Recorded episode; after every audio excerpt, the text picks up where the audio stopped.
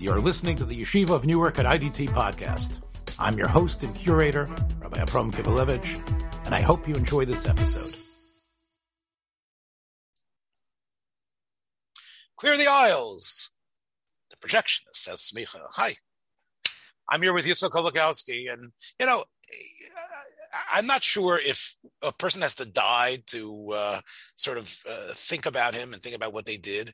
Um, if they were significant, you could talk about their significance. You know, not necessarily in the week after they died or or right after they died, but I guess it's human nature, right? Yitzhak to uh, to sort of you know jar our memory when we hear somebody has passed even though the person has been out of it for years. So I, I guess in the last week, uh, as we're recording this, uh, we have the deaths of a, a number of uh, people that were involved in uh, what this program is about, which is about old old movies and vintage TV. And uh, one of them is one of the is probably would love in his olam ha'emes uh, to be hearing this because he was all about darshaning. Um, and that's one of the people who died this past week, Peter Bogdanovich, who was probably the biggest darshaner I know about uh, old old movies. Uh, I, I, think he's probably he probably sets the record for the amount of uh, uh essays and interviews and schmoozing and talking and uh, writing that he did about old movies. not so much about TV, which he says his parents didn't even have a television when he was growing up, but he definitely is a lover of old movies. So we want to talk a little bit about Peter Bogdanovich and and his legacy uh, and a couple of very important uh, contributions he made. Um, and, and, you know, we're not going to we're not going to spare him some criticism. We also want to also talk about um, uh, another person who passed away this week. Um, and I know this is uh, close to your heart, is the former child actor who actually was a not really a teen actor, but it was very well known for his uh, for his teenage roles.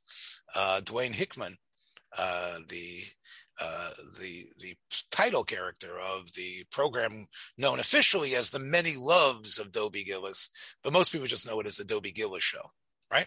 That's uh, that's Dwayne Hickman, and we also, I guess, could also. Uh, you know, throw in a mention of someone that we, I, I think we highlighted a couple of weeks ago, uh, Sidney Poitier, uh, who died uh, this week as well.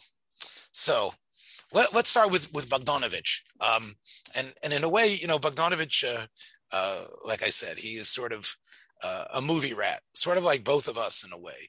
Uh, you know, growing up as a as a kid and gravitating towards old films. Um, you know, he said uh, a, a, wonderful comment that he made. He said, "People don't say they're going to hear, hear an old concert if they're going to hear, uh, you know, uh, the 1812 overture, or if they're going to hear the Messiah, or if they're going to hear um, Beethoven's fifth or ninth, they basically say, "Yeah, I'm going to hear Beethoven. I'm going to hear Mozart." People should feel the same way when it comes to film, especially if it's a if it's an achievement that we know has significance and can last. Um, but he was someone who was zeroing in his whole life towards films and uh, um, he was obsessive about it. Um, he grew up in Kingston, New York, not far from where you are, Yitzchak. And um, know, in the theater there, that his dad took him. His, his mother is Jewish. His mother was Jewish. Uh, his dad was Serbian, not not not a Jew, a Bogdan, uh, Bogdanovich. Some Bogdan, some some old Bogdan in the past was somehow his grandfather, but on his mother's side, he was a Jew. Uh, and obviously, uh, as, as, far as we're concerned, halachic Jew. But his interest, you know, I, I, don't know if he made any film that that openly dealt with Judaism, but he uh, was clearly an artistic boy and someone who cared a lot about art and wrote even as a as a youngster he wrote very intelligently and uh, to the point about all these movies that he that he that he saw. He kept a, a whole a, a, stack of note cards of every single movie he ever saw, and he organized them. He had them, um, and somehow, you know, when he moved to, to New York, he got involved in theater. Uh, he was just like one of his heroes and eventually one of his closest friends, Orson Welles. He was involved just as a teenager in, in theater, just like Orson Welles was involved in the Mercury Theater. He was uh, actually a director and an, an, actor, and then a director uh, of theater and off Broadway. Um, and uh, um, in the in the '60s, he started writing in the early 60s, he started writing for Esquire magazine uh, uh, and became a curator uh, in the Museum of Modern Art for retrospectives for Orson Welles and Alfred Hitchcock and, and John Ford. Uh, people that we've extolled here as well. And uh, as a curator, he this was like very new. Today, everybody does. Uh, you can do museum things about everyone, uh, but this was so very new at the time. Um, he brought an enthusiasm, a love of film, an understanding of how it was done.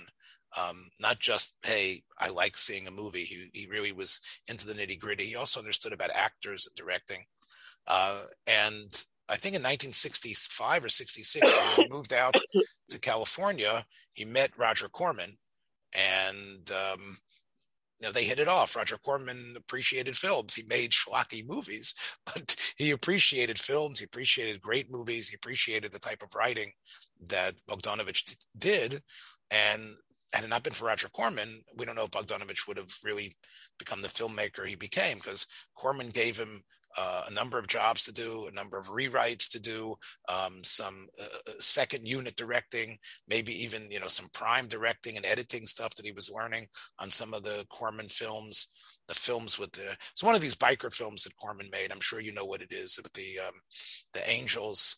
Um, angels in the desert or something like that i i forgot the name of the film but but he was it was the one that i think was peter fonda's one of his first films and um, you know he uh, Corman eventually uh, uh, came to him after the great work that he did. Uh, Corman said, "Hey, how would you like to direct your own movie?" And Corman uh, gave him uh, a, a, a, hand in directing and to direct the film that he would have to sort of create the the movie. And we've talked about this. I, I, told you how funny this was because Corman had had a relationship with all the great old Hollywood uh, characters, including Boris Karloff, who uh, he made a film with Karloff uh, called The Terror. And Karloff still owed him. I guess he paid him enough money that Karloff owed him two days of work. So he told uh, Corm, Corman told Bogdanovich, you know, and Bogdanovich at this point, you know, was you know in his, his you know not yet even thirty years old. Uh, he told him, look, um, look, two days, I've made home movies in two days. You should be able to get at least uh, 20 minutes of film with uh, Karloff. You have two days to work with him. Uh, and you can use all this footage from this movie called The Terror, where you could also somehow insert in the film. Plus, do what else, do what else, do, do what you want with the other stuff, and you know whatever it's going to cost. I've got a little bit of a bankroll, and you know, put those things together. And somehow uh, Bogdanovich came up with a, a brilliant idea. Um, he was helped by Sam Fuller, another great Jewish director. And he came up with, with, with a movie called Targets, which I haven't been able to see, but I've I know enough about it, and I, I, think you know a little bit about it too. It, it's I think it might have been Karloff's last role, um, and last, he, he made quite a few that year just before he died. Just before he died. So it might have been one of his last. Uh, and, and he plays sort of himself. He plays a character called Basil Orlok. Uh, if you didn't get it, then it's Boris Karloff. Um, and uh, he's actually, you know, uh, making fun of this terrible movie called The Terror that that he had made with Corman. And somehow part of the film is the fact that the terror is going to be playing in some drive-in theater. And what what Bogdanovich came up with, I guess with Fuller's help, is the idea of interlacing old horror with the new horror that had already uh, reared its head in 1966. Charles Whitman standing on the top of the um, uh, tower in Austin, Texas, at the university, and picking people off um, you know, out in the street. Uh, I've already, as you remember, recommended the uh, the the the, anim- the animated uh, production called um, Tower, which is a great animation film, which I've already talked about, which people can can find if they can. But this was sort of a uh, using Charles Whitman's ugly, horrible life of the day he did those sniper killings uh, to the point of uh, I forgot who the actor that Bogdanovich used, but that actor was uh, going to be involved in you know sniping off people and shooting people, uh, and Karloff was going to be like the the sage who indicates that the old type of Victorian horror film that the terror was supposed to be doesn't scare anyone anymore because we've got scarier things out there that people who are just being picked off by insane snipers who, who, who butcher their family and then you know kill people indiscriminately. Um, I think that's the basic theme of the film, um, but it, it, got enough reviews, and of course Bogdanovich had to push himself to push this film because nobody wanted to distribute it, uh, and, and he was able to somehow get enough critics to see it that it was lauded by the New York Times and other reviewers. And there, Bogdanovich people said, "Hey, this guy's got something." Um, and he had already become, of course, friends with Orson Welles and many of the other names that he could drop in, in, in Hollywood. Orson Welles was not such a great name to drop, but somehow he was able to get uh, the the backing to uh, in 1971 to uh, to film uh, a uh, a adaptation of a novel by Larry McMurtry called The Last Picture Show, and um, uh, you know this was a film that I remember very distinctly when it came out. Um, it was rated R, and I'm not going to recommend uh, as a pick. I can tell you that it is a, a startling, beautiful film in black and white.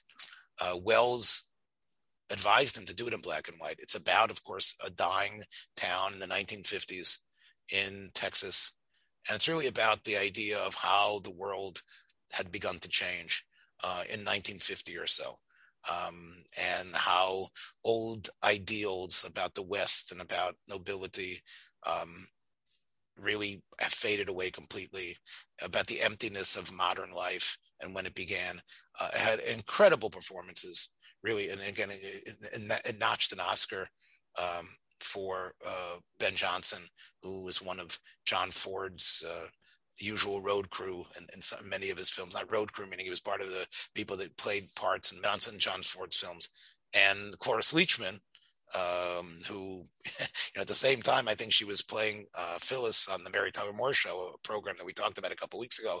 Uh, she was uh, doing a, an incredible dramatic um, piece in in the Last Picture Show where she plays Ruth Poppers, um, you know, a desperate forty-something-year-old woman who's desperate just for some love and affection, and wherever she can find, even from a teenager. Um, the film's a the film's a coming of age uh, but it's it, it, just, you know, it's so stark and beautiful um, that people, I think, are correct when they say it's, you know, you know, one of the greatest um, uh, films by a young American director since Citizen Kane. Now, after that film, he made uh, he was he had such carte blanche. Uh, you know, Barbara Streisand was after him, and she, of course, was a tremendous star. And we talked about the film they made together. Um, uh, I, I, think on one of our uh, earlier programs, um, What's Up Doc, which was a, a, a updated version of a screwball comedy. Um, and but the film I would like to recommend from Bogdanovich's oeuvre, which I think is is really uh, I would say a classic and beautiful, is Paper Moon, which I think is a you know I think he made in 1972. Uh, it's got Ryan O'Neal, uh, but the real star, of course, is Ryan O'Neal's daughter Tatum, who won the Oscar for this phony, you know, best supporting actress. You know, Yitzchak, that there were for, there were times that when they would have a child star who would do it like Bobby Driscoll or somebody else who would do an incredible uh, acting job, um, they would uh, say a special Academy Award for uh, for a child, right? As if children, you know, weren't actors, uh, and if uh, you know, as if their their job was a little bit different, so they would give special awards. I think um, I think Judy Garland received some sort of special award. I think as a child actress uh, uh, by um, by um, Wizard of Oz but at this point, the, the, Academy understood, you know, that you can't make that difference. And um, however, uh, instead of calling her the best actress, although she's in she's in almost every frame of the film, uh, they called her a supporting actress, and this way they could throw her the Oscar. Uh, Tatum didn't do much afterwards. I mean, she made a number of other. She was also, of course, the the the tomboy pitcher in the Bad News Bears, which, of course, we've talked about as well as a a, a decent uh, sports film uh, with Walter Matthau in it. Um, but this film is really uh, a throwback uh, to a lot of the beauty, the beautiful films uh, of the 1930s and 40s. Um, in some ways, it, it, it, sort of reminds me of Preston Sturges's uh, classic that we've talked about here, uh, which is Sullivan's Travels, because it really gives you a sense of the depression. It gives you a sense of poverty. You know, I saw one reviewer wrote that you get a sense of poverty like a pandemic, the way it spreads everywhere, uh, and and how it changes people. Um, and the, that was written way before COVID. But you can see in every little corner of this film how the lack of money has altered people, how the poverty that people are living in uh, really dehumanizes them. Um, and, and and the film, you know, deals with the with Roosevelt. At least talks about in the background about Roosevelt is pushing happiness and how the radio shows and the um, the commercials and what people are hearing about and the songs are all about being upbeat and it's better times are coming and things are great the way they're happening and happy days are here again. And of course it's belied by what you're seeing in front of you. Now unlike films that were actually made in the 30s and 40s uh, this film is able to use some curse words.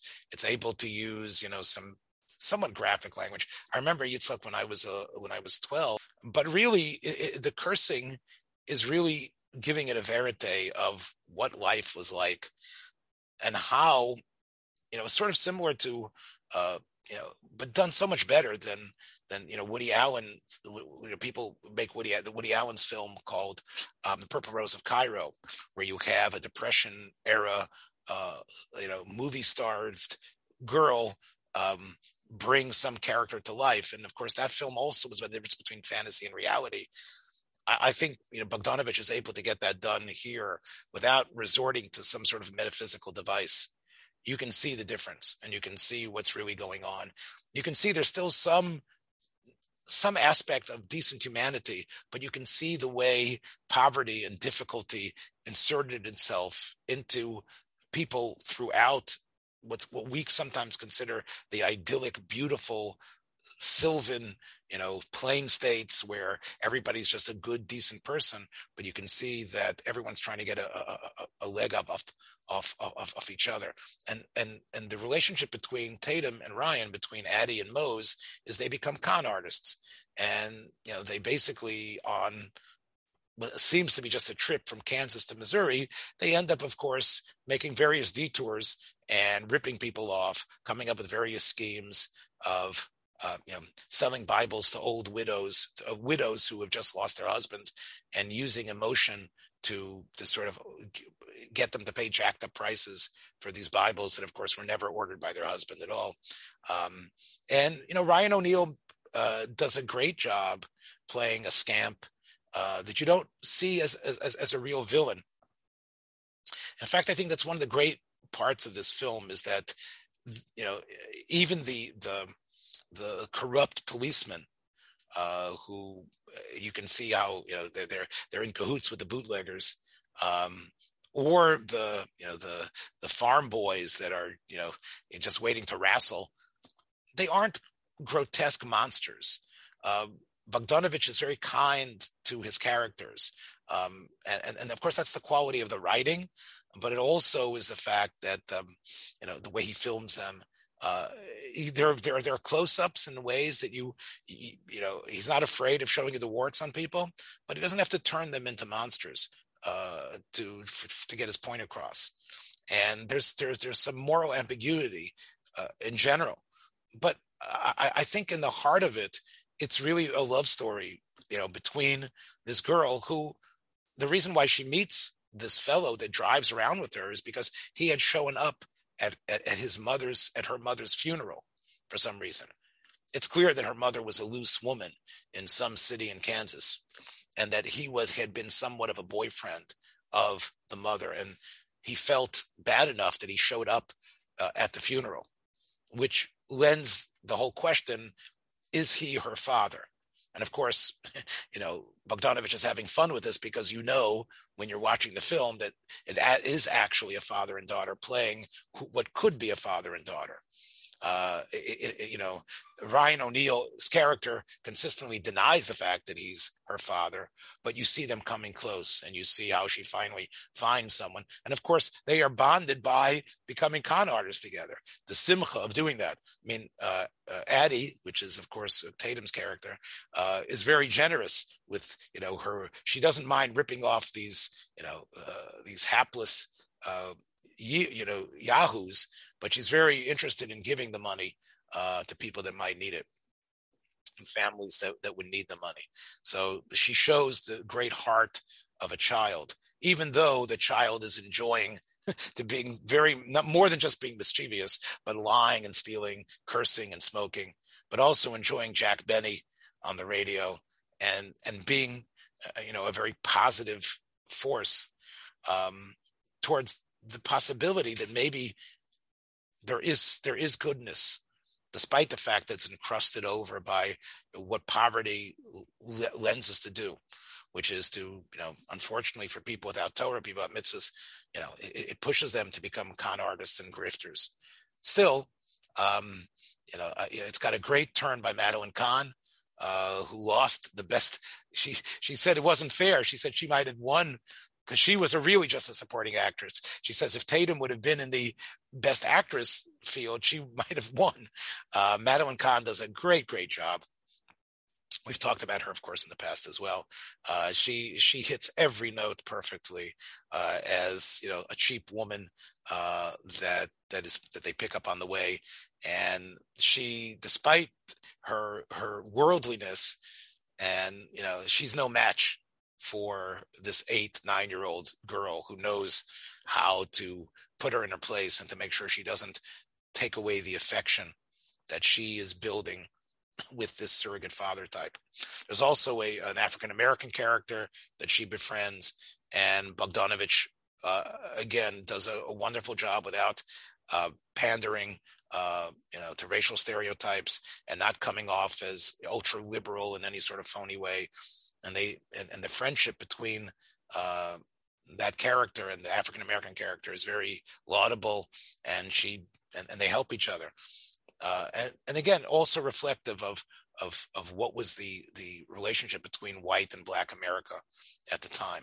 So I can't, like I said, I think it's a, a film that you could probably see with I don't know if you could see it with the yeshiva kids, but I think with most kids uh, they could see it and they would find strength not only in the budding relationship of uh, between this child and, and who could be her father, but also the empowerment of children, the wisdom of children, and, to, and not just be people that are shut out by adults, but could actually sometimes give a glimpse of the way things should be, the way things ought to be.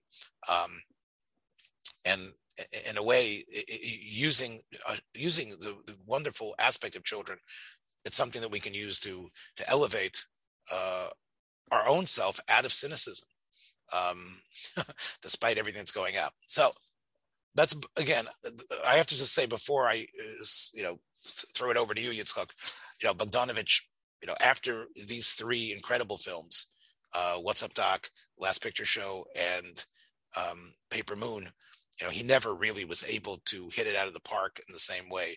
Um, you know, and, and, like his hero Welles, was many and many times pushed to either being an actor or a uh, you know being involved in documentaries or things like that.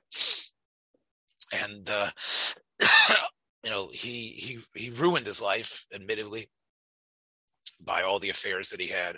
Um, his, his, his first wife probably deserves along with Laszlo Kovacs the cinematographer um, his first wife uh, Polly Platt who they were already broken up at this point or divorced. She did all the incredible um, production design, and you know it, it, it really does take you back, you know, forty years into the past, uh, into the into the into the midst of the depression, uh, the vehicles that are used and the and, and the way the city looks. So it, it's really great. I, I should tell you one of the things I like to do, Yitzchak, when I see a film like this that I that I think is shot so beautifully and you know has such you know, such wonderful set pieces in it, I like checking out the um, the uh, the screenplay of the film. Now, the, the screenplay of the film is it's it is credited to Alvin Sargent, uh, and I it, it's available online. When I looked at the screenplay, I realized how much Bogdanovich had altered parts of it. How even the, the wonderful last shot, which should bring tears to most people's eyes, I can see how Bogdanovich um, you know, he he was able to take out saccharine elements of it by uh, omitting certain things. Um, you can see the screenplay is obviously the film was made from this screenplay, but you can see the choices that he made as a filmmaker.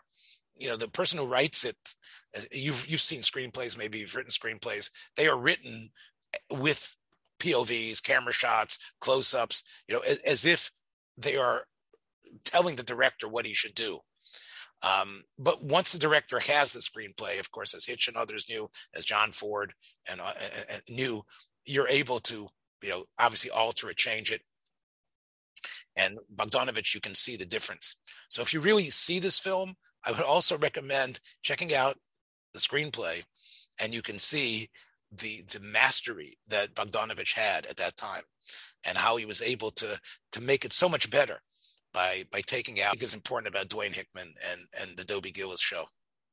Well, one thing is that the show was the first television show to focus, even though obviously uh, Hickman himself was was out of his teens by the time he was playing Dobie Gillis. It was a character that had existed in in in uh, in, in written form already for over a decade, and there was another film with with other actors play uh, of the story of, of Dobie Gillis, uh, the many loves of Dobie Gillis. But then finally, when they made it the television show, it wasn't just Hickman himself who we lost this week, but uh, the ensemble cast there. When you had uh, certainly uh, pre Gilligan uh, Bob Denver as Maynard G. Krebs, who was who was a a, a beatnik who was afraid to work uh, the anytime you know one of his one of his uh, his catchphrases whenever he would hear the word work he, he was like work and then there,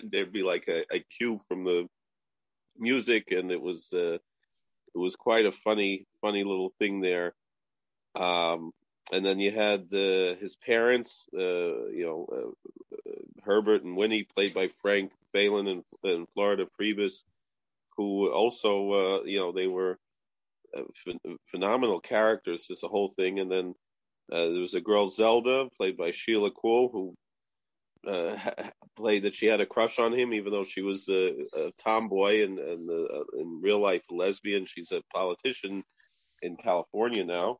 Yeah. And other uh, Tuesday Weld was you know one of the you know beautiful uh, starlets of the time, and that was someone, one of the many girls that that Dobie Gillis always uh, had a crush on. But it was also it was really uh, it it presented teenagers in a way kind of how they really are. One of the things we were I was yesterday I was watching an episode of, of Dobie Gillis. All the episodes are streaming for free on shoutfactory.com, both uh, just on the computer or or on the uh, you know streaming all the stream they have their own streaming channel you have to go through a lot of commercials to get there but it, it's there. But uh, you know we noticed that uh, my wife pointed out you know how they throw out the word love so much because uh, a lot of teenagers they they don't exactly know what it means to be in love uh, you know there's a kind of the puppy love and that's really what he was expressing you know. He didn't really uh, he he would throw that word around not really knowing what it meant. And the one episode that i watched yesterday even though there are many episodes there you know it's, a, it's a 147 episodes so it's a very success, successful tv show um, and you know some there's one that i probably remember the best was where they were doing some kind of experiments with chickens and they wind up making a giant chicken at the end so you have kind of a science fiction trope there but uh, the one i watched yesterday was called who needs who needs elvis the chicken one was called the chicken from outer space, even though the chicken was not from outer space. But the the one I watched yesterday was Who Needs Elvis, which was the first episode of the second season. And in the beginning of the show, William Schallert, who who was also uh, in many other sitcoms and other movies and so forth, a very very uh, very prolific career. Uh, he was the their teacher who was teaching the band. Also, I think he was the English teacher as well as the band teacher, and so he was uh, trying to conduct the school band, the high school band, and being very sarcastic about it, and was very very interesting. And uh, the whole reason why Dobie is there in the band is because he wants to get the attention of this girl, and then uh, and then Zelda wants to get Dobie's attention, so Zelda's there in the band, and Maynard just doesn't have anything better to do, and he's in, interested in music, so he's there in the band. Uh, and uh, Dobie is is relishing all of his love upon this one girl, beautiful girl sitting in front of him. And she said, It's just not going to work. And he said, Well, why not? And then she stands up and shows that she's maybe uh, eight or nine inches taller than him. and uh, and and it was a, a, funny thing, but the but uh, there's a certain amount of uh, progressivism there that that the Dobie says to her, what what difference does that make? You know, which uh, you know so much in, in our community in Shidduchim, and there's so much. There's so much superficial. Well, you could definitely be mochel. You know, beauty beauty allows you to be mochel a number of inches. You know what I'm saying? Right. from from so, I don't know if I would consider oh Dobie is such a noble character. You know what I'm saying? No, no. a tall, statuesque blonde. Okay, yeah. you know why not? so. Um, uh, so then uh, she, but then she winds up being interested because she's interested in uh, in um, in jazz music, so she's she's more connected to she's more connected to Maynard.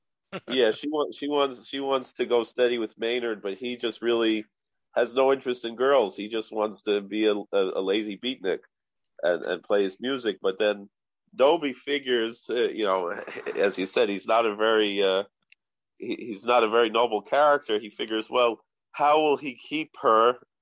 Is by having uh, Maynard be, be the uh, be the martyr of going steady with her just to kind of keep her from going out with anybody else. And since he's not really interested in her, that that's going to make it, uh, you know, fine. So he is, uh, but meanwhile, Maynard actually gets interested in her. Mm. So then, so then Zelda. Maynard is, he's still human, Maynard, right? Yeah. and, and Zelda comes up with an idea that, that Dobie should, should, you know, perform a song ostensibly that, cause, uh, you know, the, the teacher played by William Schallert says that you know he's going to make a contest whoever can can compose a jazz uh, composition. And uh, Dobie gets up and play and sings and plays a song where he's just actually lip syncing uh, but he's ostensibly actually singing uh, that Zelda wrote for him in order you know she she kind of was uh, you know uh, martyring herself writing this song so that Dobie could could impressed. Dobie would love her, and she's sort of like Rachel giving over the Simanim to Leah. Yeah. She gives yeah. over the song to Dobie for Dobie to try to impress this this this Amazon woman. yeah, yeah. I hear. Uh, but then he does, he does the right thing in the end, and it's uh, realizing that that it's you know in other words he, i think every show i guess he loses the girl right i mean that's the point right, right? right. every yeah. show ends with that shtick that he loses the girl so and he's always he, always, he's always sitting you know in front of a, a, a statue of the thinker of rodin's the thinker and someone pointed out which i never thought of was that he was really kind of the teenage version of, of jack benny that you mentioned jack benny the the kind of deadpan humor, looking at the camera, breaking the the the, the fourth the third wall, fourth wall, and uh, yeah, I, I, I, I look, you know, Yitzchak, um, you know, my um, I grew up in a house with an older brother who remembered the Dobie Gillis show. I again by the time by the time I was cognizant the show had been canceled in 1963. Yeah. But I remember my brother always talking about it and always loving it because he thought it was really wild and the plots were very wild. I remember him yeah. telling me there's a one time Bob Denver gets superpowers or something like that. I don't know. Like they had they had a thing like that. I mean, uh, I, I think you're you're correct. The the film, uh, the, the the movie in the 50s and this television show um, was really part of uh, sort of an obsession with youth culture and what was going on with them and trying so to understand it, them. It started it before it, really opened that because meaning that became you know Roger Corman made all the teenage and not only Roger Corman all the American International they made all of these you know teenage movies and that was all kind of after. Uh, I, I, don't know. You so you know Nicholas Ray already made uh, you know um, Rebel Without a Cause uh, in, in the mid '50s. Uh, there was a Blackboard Jungle. There were a lot of films but but the difference is those films you know spent a lot of time with the teenagers but also gave you the adults especially rebel without a cause uh, and, and that was clearly the obsession of of America was the juvenile delinquents, and J. Edgar Hoover opened up a whole uh, section of the FBI to try to figure out what's going on, and maybe the communists are behind the whole JD thing. But here, you know, this was, I think, uh, the beatnik era. Uh, you know, ushered in something a little bit different. It wasn't that they were delinquents, but they were somehow kooky and, and, and totally different. Uh, their dances were different. Um, you know, they were moving towards, I guess, a more Eastern philosophical uh, way of looking at things. Uh, it, it, sort of predates what we know as the real youth cultural revolution of the mid 60s that the Beatles heralded in.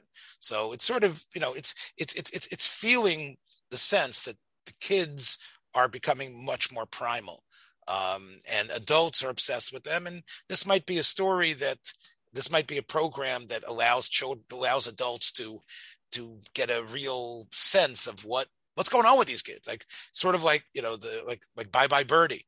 You know what's the matter with kids today? Here's a here's a program that zeroes in on them, uh, but you know I, I, guess not in sort of a Leave It to Beaver uh, sweet way. You know there there's an element of of I don't know if it's risque, but definitely you know there's uh, it's not it's not rose colored. Yeah, it, it, it, you know maybe by our standards it could be it could be considered risque. I would say you know by you know. by frum standards, but but yeah. I say but even in the in the time when it was when it became a hit show, you know it was not it was it was meant not, not necessarily to show the the wisdom of the adults, right? I, I think part of Leave It to Has to do with you know the adults um, giving you the lessons for the kids. I mean, there's a lot of time spent with with with, with Wally and the Beaver, but right. there's also a tremendous amount of time spent with the parents and and the interaction, the parents giving direction to those children. Uh, I don't know if in Dobie Gillis, although you talked about the actors who played the parents, the, does every program end with the parent giving the lesson, like like in Happy Days, or like the first episodes of Happy Days, the first two seasons of Happy Days, or is it mm-hmm. really, you know, this is the world of Dobie and his friends? I think yeah, it's because, you know the the father is is really uh he's a hard nosed, you know, very uh difficult difficult type of dad. He's not he's not one of he's not Ward Cleaver. He's you know he's a hardworking shopkeep. He owns you know he owns a supermarket or a, or a grocery store, not a supermarket, a small grocery store and that's you know and, and he's not he's not a very friendly guy. He's kind of the forerunner for you know I, I in, in, king of the hill you know hank would always say that the boy ain't right. And it was that uh, you know whereas hank hill was maybe a little bit more friendly to his son bobby than than uh than than than this character is. But it was it was really uh you know obviously this was someone who had served in world war ii and you know, came back and now he's trying to, you know, live the American dream and everything, and and he has to deal with this, uh, you know, his son who just wants money and and uh, you know doesn't doesn't really uh, respect him, doesn't really appreciate everything that he does for him, and so it's uh, it, it it's it's definitely a very uh, different different type. It's much more gritty, much more while still being goofy and funny. Um, but it doesn't necessarily it doesn't necessarily uh, explore that relationship in any sort of deep way. Um, you know, I, I think you know the the you know um, Zelda's character, and you know, she was an actress. You know, Sheila Kuehl. They, there was actually a lot of talk about a spin-off program for her. Uh, they were going to have a, a, a series called Zelda after Dobie was canceled, or maybe even while Dobie was running. Uh, mm-hmm. but you know the the network thought that despite the fact that you know she pines for Dobie, that she did give off this this atmosphere, give off these vibes that maybe she was a lesbian. So and you know and, and again she was, but but I think that she I agree with you that she is a character that along with Bob Denver uh, really help the program be anything of significance. I can't tell you that I think Dwayne Hickman, although he had a you know like a, a career in Hollywood beforehand, and he had done a lot of he was on the Bob Cummings show as, as uh, one of the main uh, actors in there, you know. But you know, I mean Hickman, like I said, after Gillis was was canceled, you know, he was in a couple of uh, he was in a number of beach movies with uh, with Frankie Avalon and Annette Funicello. I think he was in How to Stuff a Wild Bikini think he was in that. I don't I forgot what. I'm not sure what part he played in that, but yeah, he really, you know, he he really did not uh, do much afterwards. Um, I, was was Vincent Price in that one also, or I know you know had the look, and he he wasn't scary for America, and yet he was giving America, I guess, a glimpse into into what teenagers were about and and you know their their, their love life and what have you. Um, I, I don't think the program could have lasted without Bob Denver and and uh, you know I, I, think Bob Denver you know had a very long career afterwards. Uh, I, I, think many people believe that Maynard was a was a, a, character that really was sort of like the Fonz and, and, later in Happy Days, a character that was so goofy but somehow was in a way a greater purveyor of wisdom than almost anybody else on the show.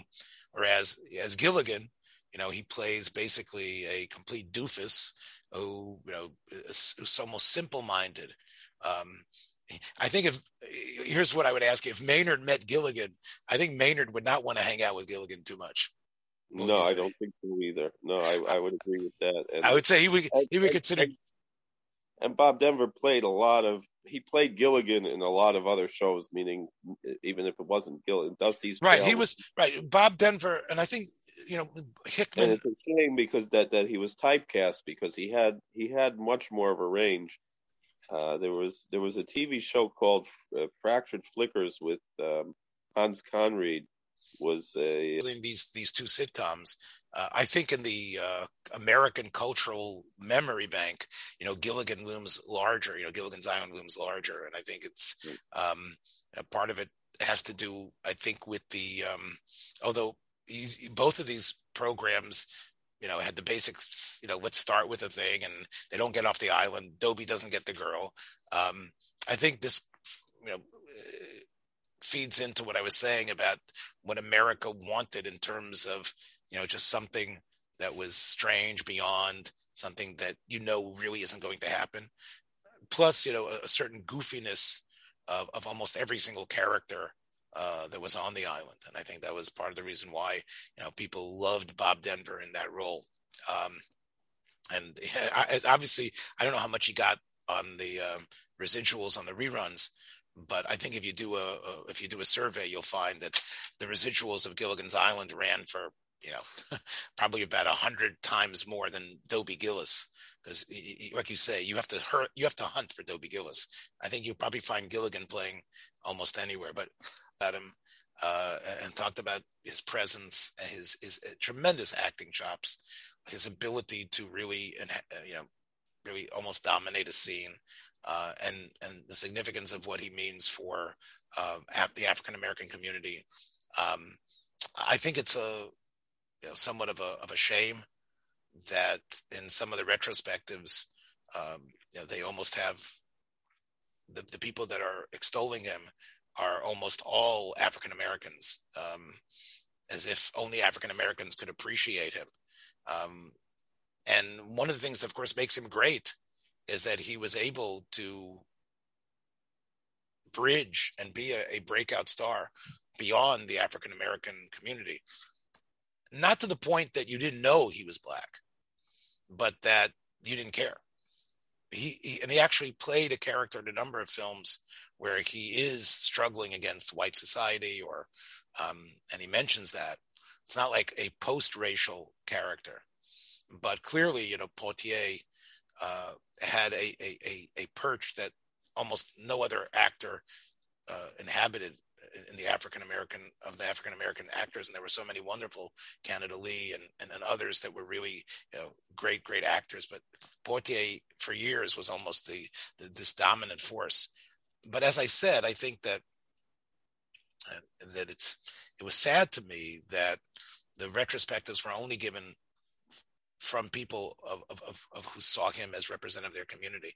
I, I, think when we talk about films, I think this is, you know, Bogdanovich was, was no tzaddik. He was a rasha in many ways, and he admitted it in terms of the way he dealt with, with his wife and, and, and leaving a number of wives for, for the next blonde starlet. Um, uh, you know, know, the, uh, you know, there's, there's no question about it that know, we're not talking about, um, you know, significant people, but but as Bogdanovich understood, loving a film, you don't have to come from a certain place and from a certain background to be able to extol and understand people from a certain place and, and, and what their contribution is. I think the more we hear what everyone thought about Poitier, the, the greater we understand I wouldn't say the loss. He hasn't been involved in filmmaking for years. He hasn't really been uh, a presence and done anything, but to appreciate what he did. And I, I, I would like to hear more of what, you know, the, what, what everybody would say, you know, about stuff. And I think both of us share what we consider this, this era, uh, this, this uncomfortability with this era that we're living in that, that, you know, it's almost like, okay, well, uh, you know, uh, if we want to talk about Buddy Hackett, you have to be Jewish. You know what I'm saying? Like, you know, so somehow it doesn't work for us, right? You know, you know yeah, no. Can, in fact, just the opposite. You get in trouble if you if you suggest that, that if you're upset that that someone who's uh, you know who's a Helen Mirren is playing uh, Golda Meir. Well, that's different. That that that's acceptable. It's just it's not acceptable for for a white actor to play Dr. Hibbert, or or we we can't even have we can't even have uh, Apu anymore because it, it's it's too offensive. You know, right, right. And so, so, so I think it's unfortunate how frozen out we are. Um, you know, uh, in that way. I mean, you think about someone like Poitier, who, you know, was able to, um, yeah, he wasn't just oh, he was in this one film. He he was with Spencer Tracy, Glenn Ford, Richard Widmark, um, Paul Newman. Uh, he was in films and shared a top billing with all of these actors.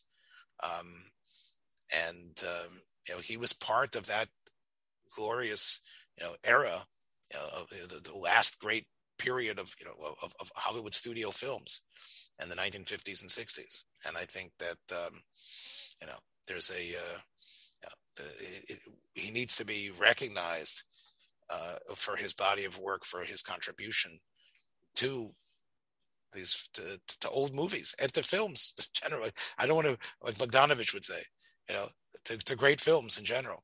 Um, I think that, uh, you know, you know, to me, uh, you know, you know, I, I have used his films, um, especially to stir with love, to serve with love. I'm sorry, stir with love. to serve with love. I got mixed up there. To serve with love, I've used that film uh, when I tried to speak to my classes uh, when I was teaching high school, you know, I would show them, uh, you know, Poitier's uh, his first teaching uh, st- station. You know, when he was before he changes things, and I would ask them, okay, what did he do wrong? Why wasn't he an effective teacher? What should he have done? And my students would tell me, anticipating the changes Poitier himself makes in the film to become a successful teacher in a tough uh, West End uh, London, you know, West End of London High School. And um, you know, it's a very again, it's it's I wouldn't say it's a uh, it, it, it's it's it's a very tempered, restrained performance, uh, but you see his his angst, and not as a black man of any teacher.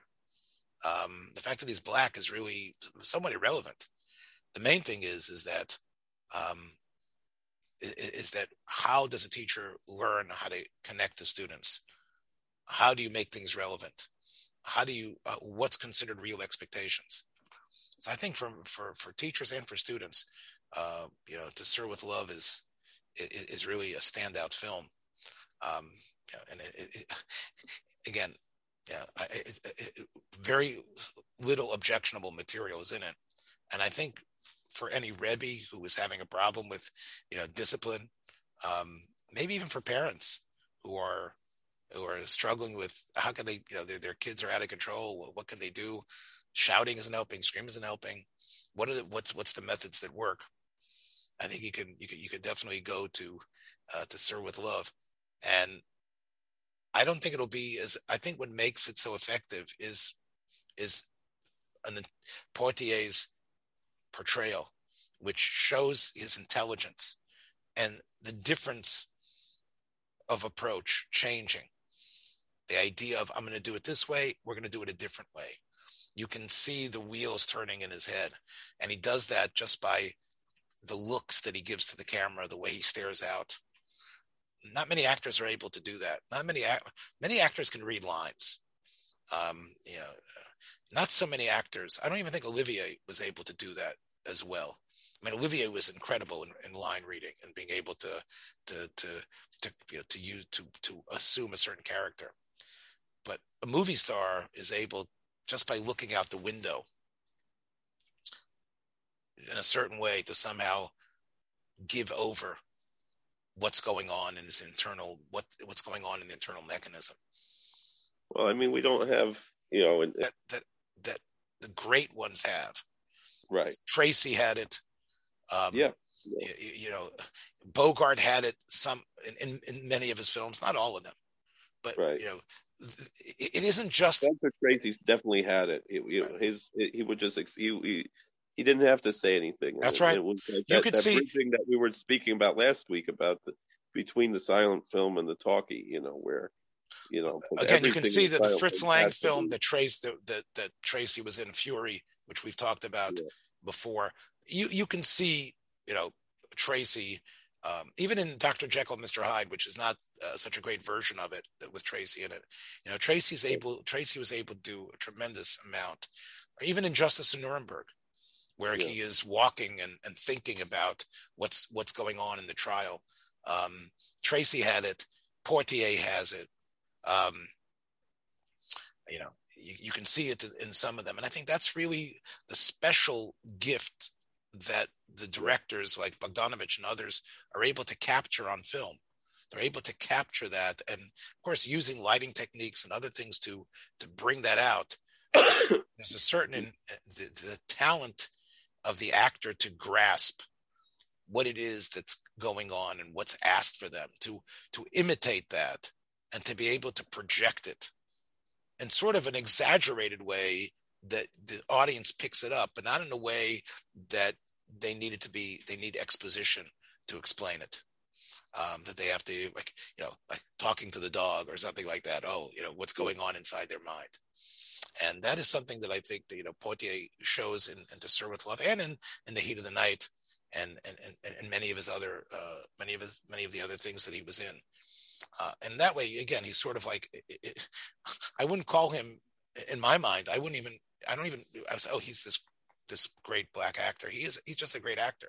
He's just a great actor. He, yeah. he, he is a great actor who, who, brings, you know, he, he gave a lot of credit to a coworker. He was, he was, he came from, uh, what what one of the islands in the in, in the Jamaica or something. He, he had a very thick accent, and he was working as a you know washing dishes in a restaurant and he said that it was a an older jewish man who was a, a waiter there at the restaurant who taught him how to read helped him you know be able to to uh, imitate an american accent and because he wanted to act but he just it, he didn't have because he couldn't even read so how could he how could he act he had this dream of being an actor and he, he wasn't able to do it and it was this it was this uh, this old Jewish man who who was his coworker who saw that potential in him and and uh, put in time. He he saw him with the newspaper and he was struggling and he said, you know, uh, we're every night we're going to sit and we're going to read together. I'm going to read with you and teach you how to read.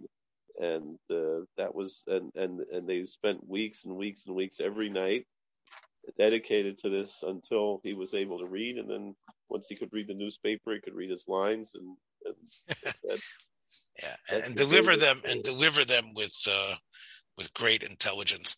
Uh, again, if, if, anybody is, is is interested, if they don't want to listen to podcasts on their way, um, the there I'm sure there's available on Audible or in their libraries a, a great um, book on tape, which is called The Measure of a Man, which is Poitier's uh, autobiography.